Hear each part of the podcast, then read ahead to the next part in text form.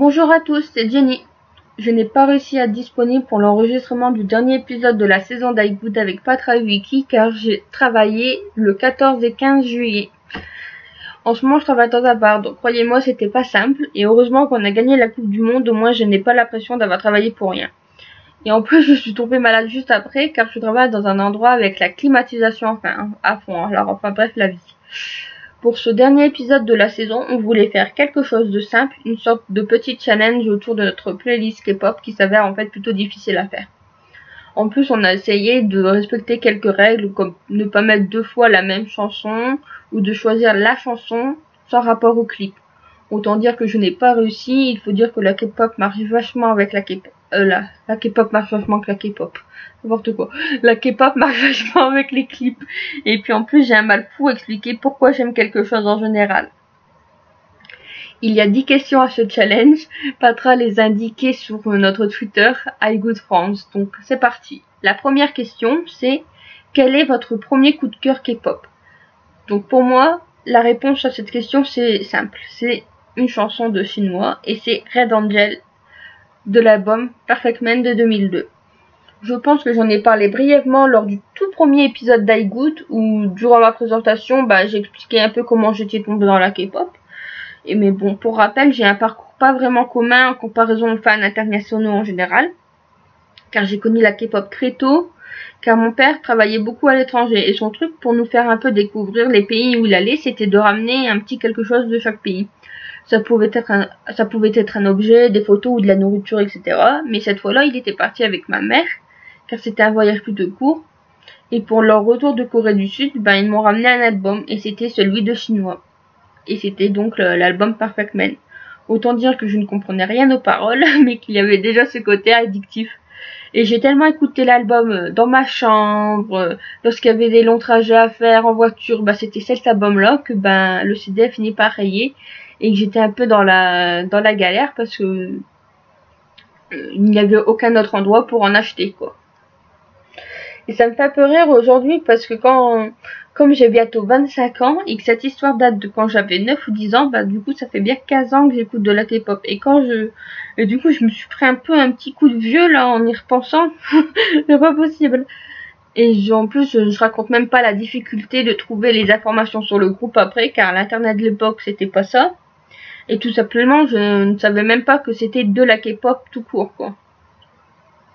Et en plus, comme aujourd'hui, Chinois est toujours mon groupe favori, forcément, fallait que je les place quelque part, un peu.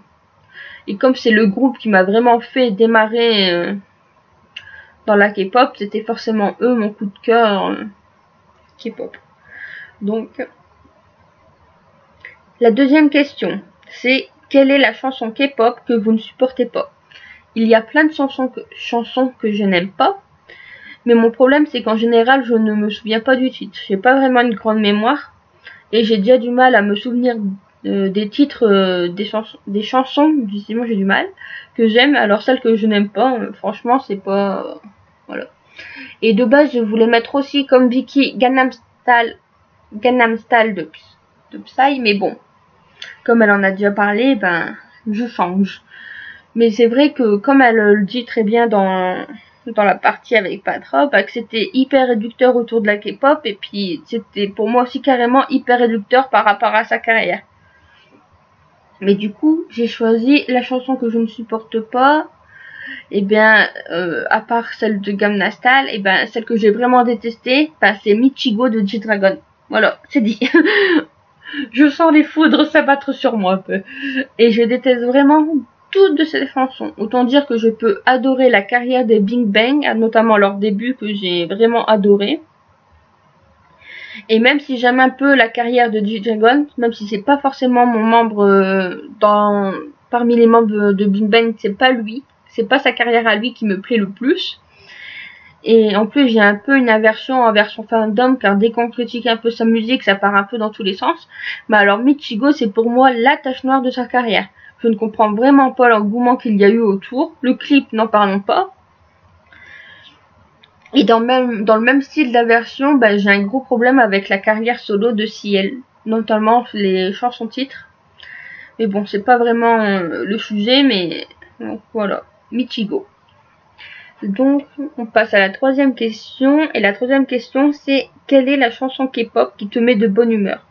Bah, décidément je vais avoir beaucoup de points communs sur ce challenge avec Patra, mais la chanson, même si elle n'a pas donné cette chanson pour cette question là, mais la chanson qui me met de suite de bonne humeur c'est Roly Poly de T-ara de 2011. Ah, T-ara, la bonne époque avant toute cette polémique désastreuse, les reines du tube, car c'est... Ce groupe avait tout pour continuer d'être au top. Malheureusement, ben, la K-pop, c'est un peu, comme disait Patra, c'est un peu impitoyable. Et en fait, parmi T-ara, c'est même difficile de choisir la chanson que j'aime le plus de ce groupe. Mais pour le côté bonne humeur, c'est définitivement Roly Poly. Et même sans le clip, cette chanson, elle est géniale. Elle me booste tellement. Le matin, quand j'ai un peu la tête encore dans les nuages pour rester poli, eh bien, mon iPod, elle est branchée dessus, quoi. Alors, on va passer à la quatrième question qui est la chanson K-pop qui me fait pleurer. Alors, j'en ai plusieurs. Oui, bah, on passe de suite, j'ai plusieurs. Je respecte déjà plus les règles, c'est comme ça. Alors, la chanson qui va me faire pleurer automatiquement, ça va être Pride des Dong Bang Shin Ki, la version du concert. Bon, Patra a un peu expliqué les problèmes... de Dong Bang Shin Ki qui, bah pour ceux qui connaissent pas, bah c'était de base ils sont 5, il y a eu plein de problèmes avec SM, blablabla, blablabla, et bref ils se sont retrouvés à 2 et d'un côté il y a eu JYD. Mais donc la chanson qui me fait pleurer, bah ça va être Pride parce que la version concert, bah c'était déjà la, ils arrivaient au moment de la carrière où bah il y a ils savaient, les membres savaient qu'ils allaient se séparer, quoi. Et du coup, en fait, durant la version concert, eh bien, les membres, ils ont commencé à pleurer. Et ben, forcément, bah, moi, j'ai commencé à pleurer. Et en plus, faut savoir que on parle maintenant, c'est plutôt courant que les groupes K-pop aillent faire une carrière au Japon. Mais à cette époque-là, les deux groupes qui vraiment... ont eu du mal à percer au Japon, et bah c'est pas deux groupes, mais c'est Boa et Dong Bang Shin Ki. Et en fait, ils n'étaient pas vraiment préparés, c'est-à-dire que bah ils parlaient pas forcément la langue, etc. Et que bah le marché japonais et même au Japon tout court, bah le public ne les voyait pas forcément d'un bon oeil.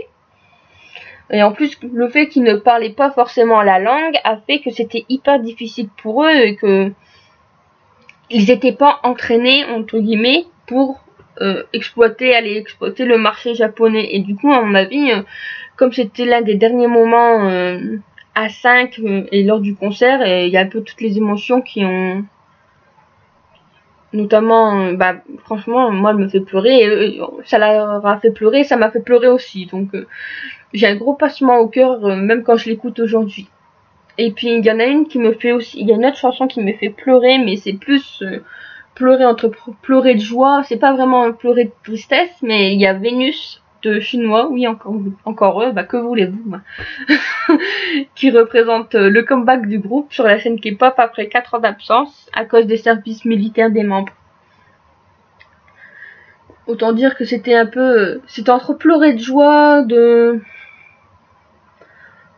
Enfin, c'était de soulagement qu'ils arrivent à revenir un peu sur la scène parce que mine de rien, ils ont arrêté leur... Bah, ils n'ont pas vraiment arrêté leur carrière. C'est parce que maintenant, on voit plein de groupes de la première génération revenir, mais les Chinois, c'était pas ça. Ils ont pas arrêté leur carrière et attendu 10 années, 15 années pour revenir. Non, lors de leur dernier concert en 2008, ils l'ont dit.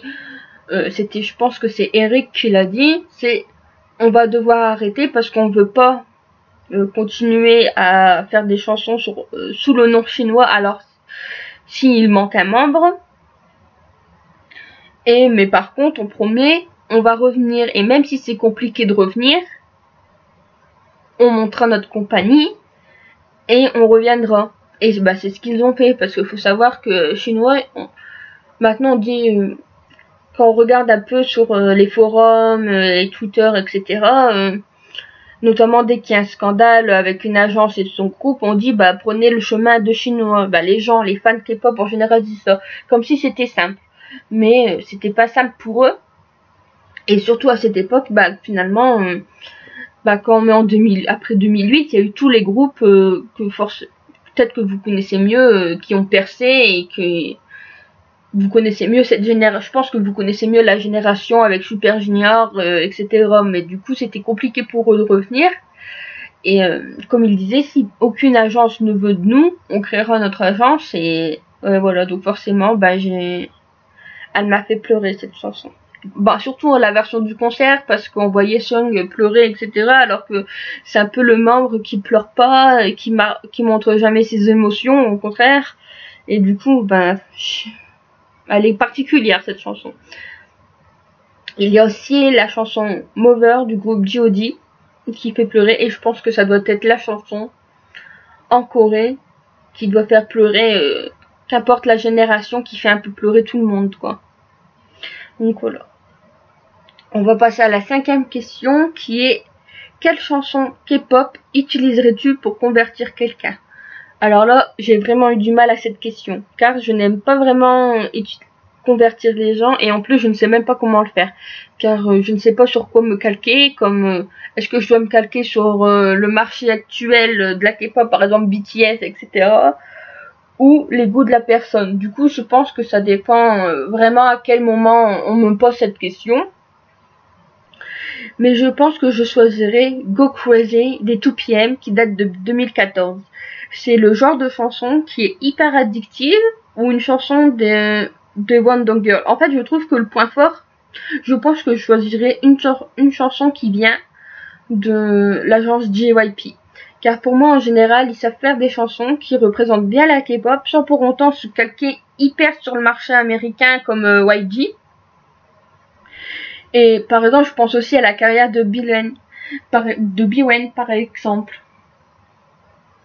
Ouais, je pense que je choisis même JYP tout court. Je prendrais une chanson de lui aussi, pour le côté un peu, si ça gêne.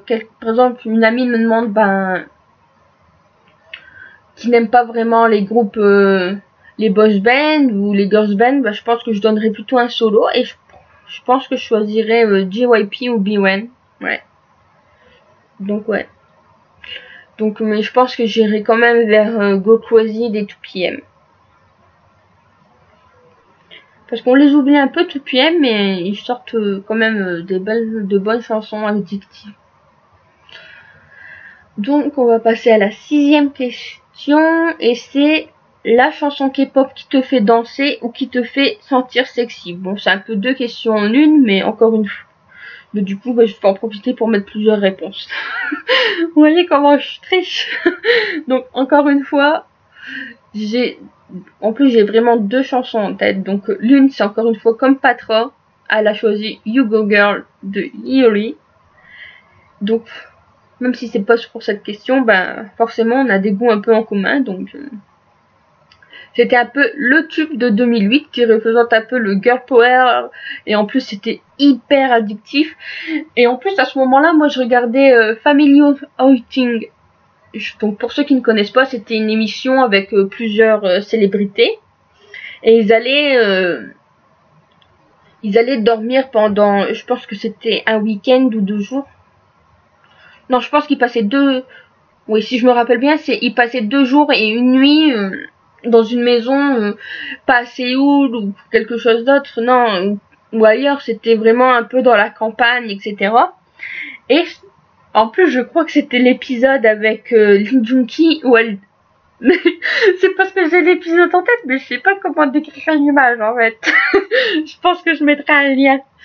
Je pense que ça doit être encore sous YouTube. Du coup, je mettrai un lien de l'image que j'ai en tête avec You Go Girl. Donc ouais, You Go Girl de Lioli. Sinon, il y a aussi So Hot des Wonder Girls, qui est encore 2008. Faut dire que 2008, c'était vraiment la bonne année K-pop, selon moi. C'est un peu des hymnes. Mais après, il y a aussi beaucoup de chansons de Boa Girls avec Abracadabra ou Sign, ou aussi Volume Up des 4 minutes quand j'y pense. Ah ouais, Volume Up des 4 minutes, c'était vraiment chouette aussi. En fait, c'est impossible de choisir hein, pour cette question. Donc, on va passer à la 7e question, qui est la chanson K-pop que tu ne te lasseras jamais. Donc pour moi ça va être toute la carrière du Chinois, mais bon, c'est pas possible que je réponde ça, du coup ben je vais choisir. En plus j'ai l'impression que quand je cite une chanson, j'en trahis une autre quoi. Mais je pense notamment à Miss Right et I Wanna Love de King Top. Non, je sais pas quoi choisir. Il y a aussi Soli Soli des Super Junior. Il y a toute la carrière solo de Sunny. Il y a I Hit You Up de Boa. Ah, la période DB5K avec Mirotic. Ah non, comment je fais pour choisir? Yuki's aussi. Oh, c'est dur. En plus, il y a ma soeur qui me fait voir des chansons à côté de moi et du coup, bah, je sais pas quoi choisir. Oh. Il y a aussi Double 501. Il y a Beast aussi. Oh, comment vous avez fait pour choisir? La chanson dont je me lasserai pas. La chanson dont je me lasserai pas. Ah, j'arrive pas à répondre là. Ah non. Bah, je pense que je vais passer direct à la 8e question parce que j'arrive vraiment pas à choisir. Il y a trop de chansons donc on peut pas se lasser. Comment choisir une? C'est comme si on me demandait de choisir entre mon père et ma mère, quoi. On exagère, mais en fait, pas vraiment. Donc, la 8e question, c'est quelle est ta chanson japonaise préférée par un artiste coréen? Moi, quand on me dit chanson japonaise par un artiste coréen, je pense de suite à Boa, DBSK et Kala. Mais je pense aller pour Boa parce que je pense que beaucoup de personnes l'oublient. Et en plus, mon côté un peu anime, fan d'anime prend le dessus. Et la chanson c'est Every Heart, Mina no Kimochi. Et en fait c'était l'ending song et d'Inu Yasha. Et je pense que même sans connaître la K-pop et etc. Je pense que c'est tout le monde qui est un peu fan d'anime etc. connaît cette chanson. Mais après il y a aussi Forever Love, Kiss the Baby Sky ou Bolero de DBSK qui encore une fois bah forcément j'adore. Mais en général, j'aime bien que quand... J'aime pas vraiment les versions japonaises de chansons coréennes. J'aime bien quand c'est vraiment du nouveau, en fait.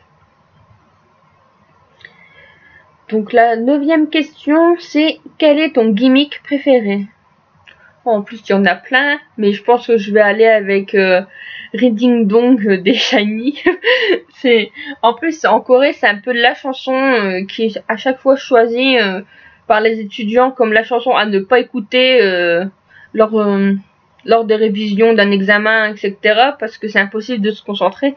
Mais franchement en fait cette chanson c'est même plus une chanson, c'est carrément un gimmick. Je veux dire, déjà il y a la partie Rinding nanana là, et puis après t'as Elastic, la partie avec Fantastique, So Elastic, bon bref tous les trucs en hic là. Mais je pense que ouais, je vais aller avec Reading Dong des SHINee.